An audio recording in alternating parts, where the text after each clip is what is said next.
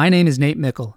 You're listening to Mickles and Dimes, where every episode is dedicated to the simple, the practical, and the underappreciated.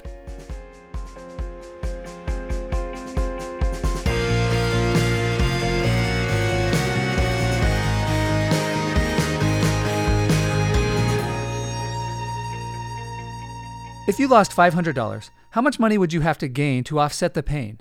You might say $500, but that would likely be wrong.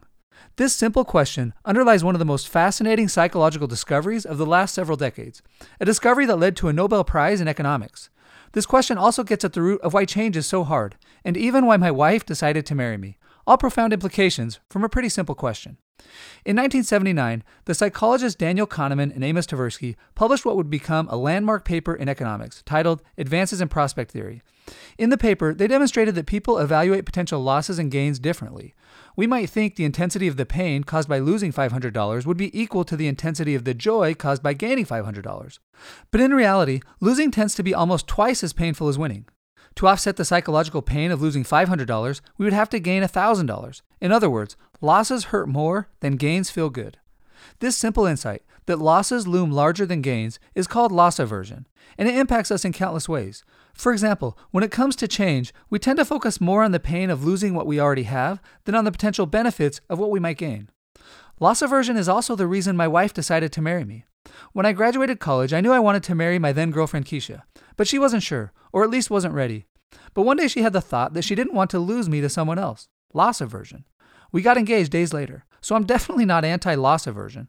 But a focus on avoiding losses rather than seeking gains can make us irrationally afraid of change. And whenever I think about being afraid of change, I think of a simple short parable I read as a junior in college that forever changed my view on change. The parable shares the story of two mice named Sniff and Scurry and two people named Hem and Haw.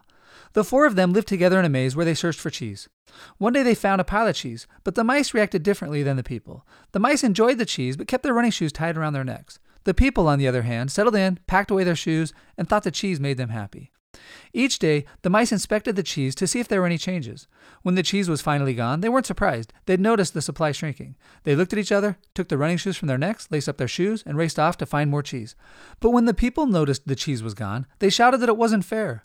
Who moved my cheese? They said. Finding cheese was hard, and they were comfortable with their lives centered around the pile of cheese. Plus, it was dangerous to go find new cheese. Haw suggested that they go look for the mice. Maybe the mice had found new cheese. Plus, they'd all run through the maze before. They could do it again.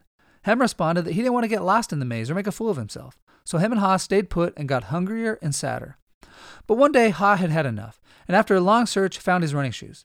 Hem told him not to leave, that maybe the cheese would come back. Haw responded that the cheese was never coming back. It was time to find new cheese. But what if there isn't any cheese out there? Hem said. Or what if you can't find it? Haw responded that the only way he'd find new cheese was if he looked for it, and with that, he left. It was hard to look for new cheese. Haw felt old, slow, and out of shape. He got lost. He missed home. But he was taking control. Plus, he felt alive again as he remembered how much fun it was to look for new cheese. As he continued through the maze, he wrote messages for Hem in case Hem came looking for him. One said, What would you do if you weren't afraid? Haw realized that he had always thought of change as leading to something worse, but he now realized that change was the key to progress. Plus, looking for new cheese was hard, but it wasn't as hard as he'd imagined. Haw continued writing messages for him, such as Smell the cheese often so you know when it's getting old. Movement in a new direction helps you find new cheese.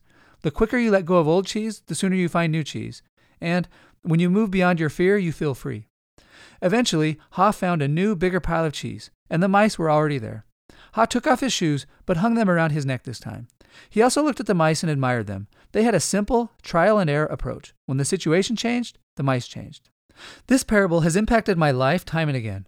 Eight months after starting my first job in medical sales, I thought of this parable and decided to switch to a career in real estate development.